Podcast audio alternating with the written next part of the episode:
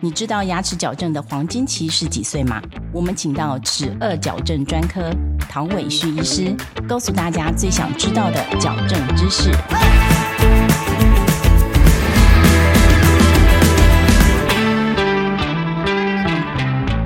为什么医师都推荐在牙齿矫正黄金期矫正牙齿呢？这个问题的话，我们想，我们先回到美国齿颚矫正学会，他们。一直来的一个口号：小朋友两岁的时候就应该要去看儿童牙科，小朋友七岁的时候就应该要给矫正的医生做检查。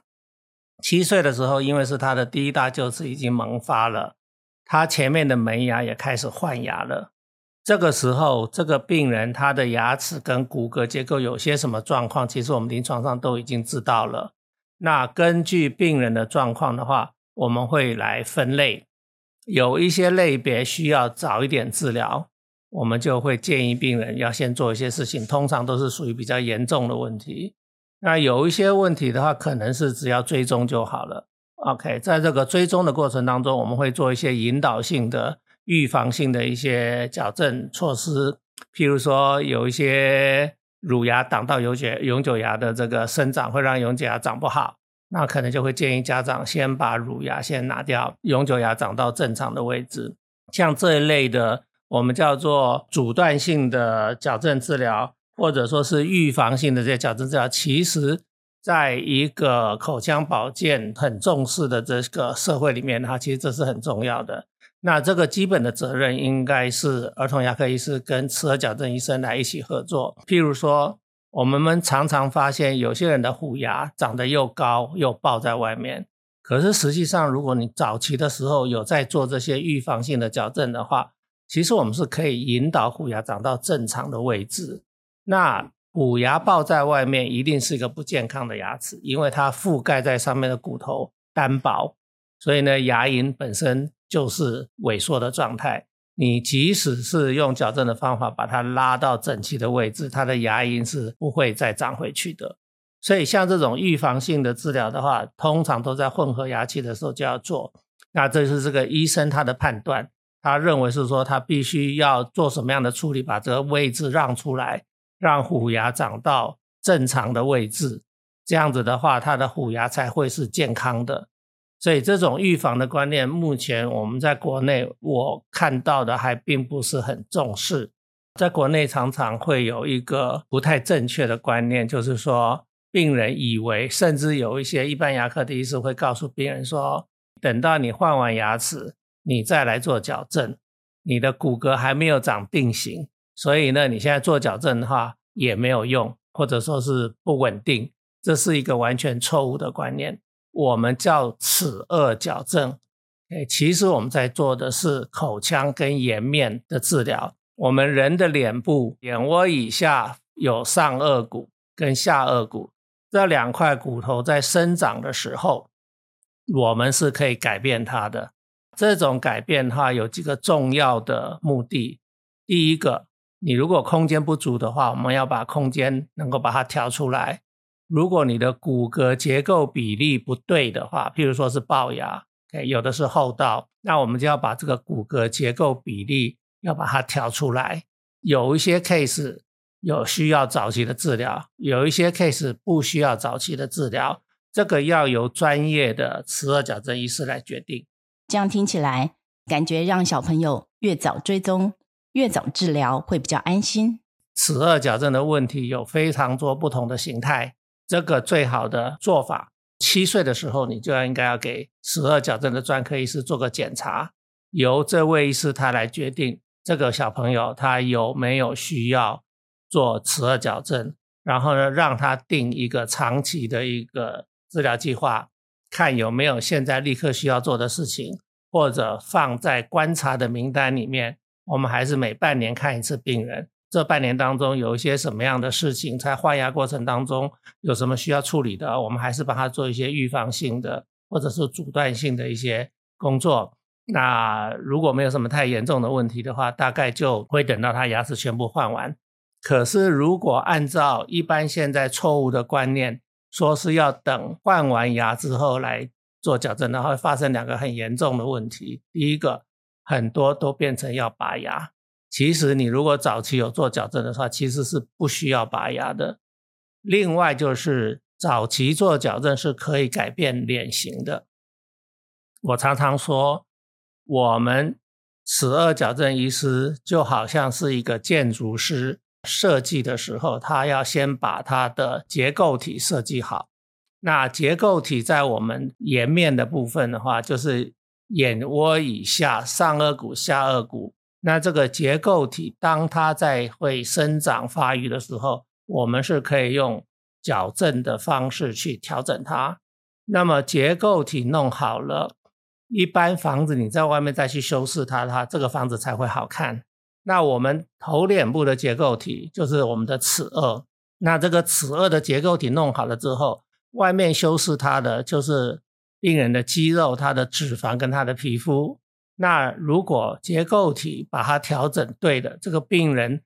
比例上面调好看了，这个病人的脸型会改观，会变得漂亮很多。目前这样子的观念在台湾还不是很普遍。从小朋友从小学一年级开始就要开始注意这些事情，可能也许有一些比较严重的问题，我们可能就会需要介入。那有一些不是。很严重的问题，可是如果说是我们做一些适当的措施，可以避免掉一些不必要的拔牙，一些骨骼上面的一些矫正，脸型会变得更好看。那也许我们在小学三四年级这个阶段，可能就要开始做一些这种打基础的工作。在美国的做法里面的话，他们是分为两个阶段的治疗，一般我们叫做 Phase One 跟 Phase Two。那第一阶段基本上就是打基础的工作。然后呢，Phase Two 的话就是一个全口的治疗。如果 Phase One 做好了，你基础打好了，可以避免掉一些不必要的拔牙之外的话，你的 Phase Two 会变得非常的好做。你的只剩下把牙齿拍整齐、咬合对好。所以 Phase Two 的话，其实应该是很快就可以完成。这种观念的话，其实在先进的国家，从美国、英国、法国，我们所了解到的这些比较进步的国家，他们其实都是这种做法。所以我会希望社会大众对这个观念要建立起来。本节目由上城齿颚矫正中心热情播出中。请问医师，牙齿矫正黄金期也有分治疗阶段吗？矫正的黄金时期，我们可以把小朋友的成长的阶段大致上分为三个阶段。第一个的话就是乳牙的时期。对，那这个一般大概是在六岁到七岁之前。那另外一个阶段就是六岁、七岁到十二岁左右，这个阶段我们叫做混合牙期，就是他乳牙都还没有换完。OK，所以可能有一些是乳牙，有一些已经换成永久牙了。十二岁以上的话，一般大臼齿都已经长出来了，所以呢，他应该进入到永久牙的阶段。那这三个阶段，因为小朋友会生长，不同的阶段我们会做不同的考量跟不同的处理。如果是乳牙这个阶段，其实我们要重视的是病人有没有一些不良的口腔习惯，譬如说吃奶嘴啦，或者说是舌头方面是不是有一些吞咽上面的一些问题，都是乳牙。那我们这时候要注意的就是他的骨骼的发育有没有因为这些不良的习惯造成他，譬如他的开咬啦，可以或者说是吃手指头造成他的严重的龅牙，这个是在六七岁之前的话，这是必须要去注意的事情，就是不良的口腔习惯。六岁到十二岁这是混合牙期，那这个阶段的话，骨骼会生长，换牙的话会陆陆续续的换。所以我们会用预防性的观念去引导永假牙长到好的位置。如果病人他有比较严重的骨骼结构的问题，譬如说是龅牙或者说是后道，我们会用鉴别诊断的方式来把这个病人分类。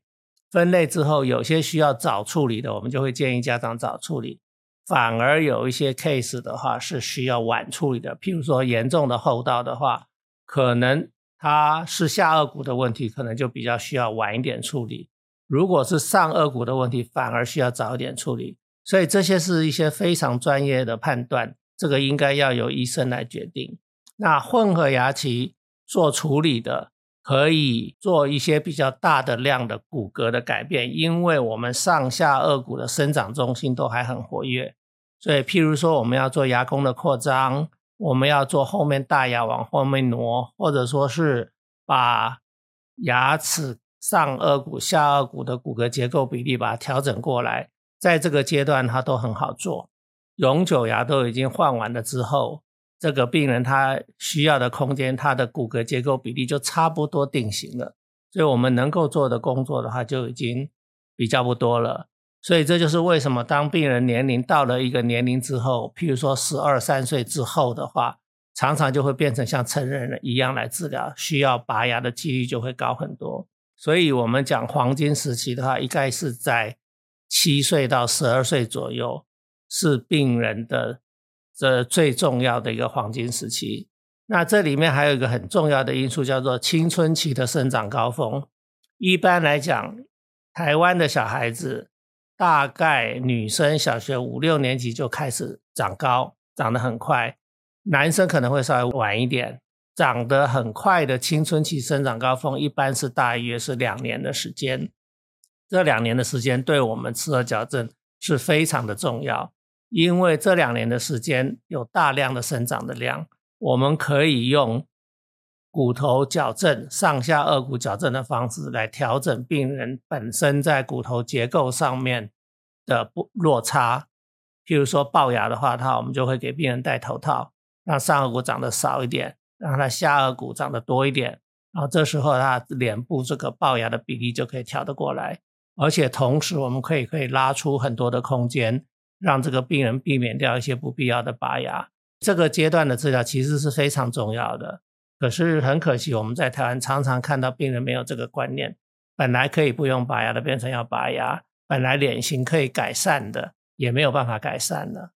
我们要知道，我们头脸部结构上颚骨跟下颚骨它们的生长是不一样的模式，它是有一些生长中心。那这些生长中心在我们专业的训练里面，它其实我们都有把它归纳成为在哪些年龄它是活跃的，在哪些年龄它可能就变成是啊，因钙化了之后就没有办法再去改变它了。我们要去抓这个黄金时期，就是它的生长中心还是活跃的时候，我们就可以很容易做到骨骼结构上面的改善。这样的话，病人的脸才会好看，也避免掉一些不必要的拔牙。谢谢唐医师的分享。还想知道更多牙科内容，欢迎在本集 Podcast 或 YouTube 底下留言。十二矫正大师讲堂，我们下一集见，拜拜。